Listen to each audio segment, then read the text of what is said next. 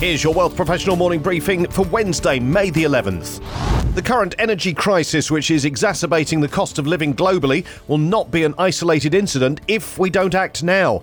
That's the stark warning from the World Economic Forum, which says that more must be done to attract private investment into energy transition projects. Public and private sectors must work together to drive commitments and action to move the world towards a green energy future. The alternative is future energy supply disruption and affordability challenges. The report notes that of 34 countries with advanced economies, 11 rely on only three trade partners for over 70% of their fuel imports. Most countries only have a small number of trade partners supplying their energy requirements limiting their ability to avoid disruptions.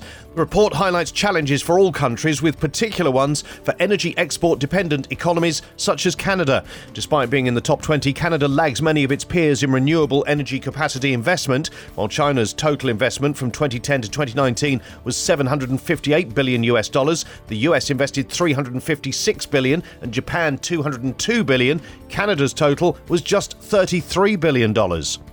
In order to keep expectations anchored while unwinding stimulus in an overheating economy, Canada's central bank has taken the unusual step of issuing guidance on the path of interest rates, according to a recent report by Reuters. However, experts argue the method, which is similar to the forward guidance adopted during the COVID 19 pandemic, may not work as effectively as intended. Instead, they say the central bank should bring rates closer to neutral and then halt. We need higher interest rates, officials at the Bank of Canada have said at least seven times in the previous 10 weeks. Governor Tiff Macklem has also speculated that the policy rate, which is currently at 1%, might rise to beyond 3%. While rates remain stimulative, this policy flexibility, which was missing during the tightening cycle of 2017 2018, is meant to reduce demand.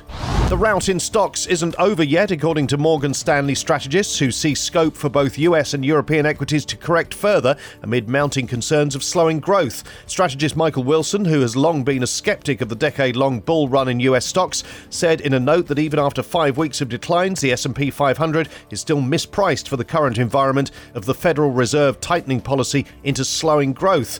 According to his base scenario of fire and ice, he expects the S&P 500 to slide in the near term before climbing to 3,900 points next spring, which is about 2.5% below current levels on slowing earnings growth and elevated volatility. The first three months of 2022 has not been helpful to Canada's pension plan sponsors amid multiple disruptive influences. According to a new report from BNY Mellon, plans posted negative median returns of minus 4.61% in the first quarter of 2022, based on $306.5 billion worth of investment assets in Canadian investment plans, with the average plan size of $3.6 billion. Although the one year median was positive at 4.48% as of March 31st, that is well below the 10 year average of 8.25% for the BNY Mellon Canadian Master Trust Universe. Equities saw the largest drain on returns despite Canadian equities posting the best return because international equities were negative at minus 8.29%.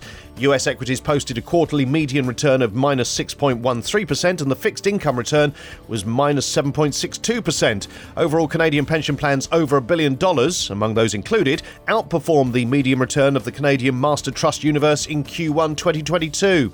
These stories in full at wealthprofessional.ca and in our newsletters. Plus, change is difficult, especially with Fed policy confusion, says an Invesco strategist. CI Private Wealth is launching a trust company. And is technology the key to next generation KYC? For Wealth Professional Canada, I'm Steve Randall.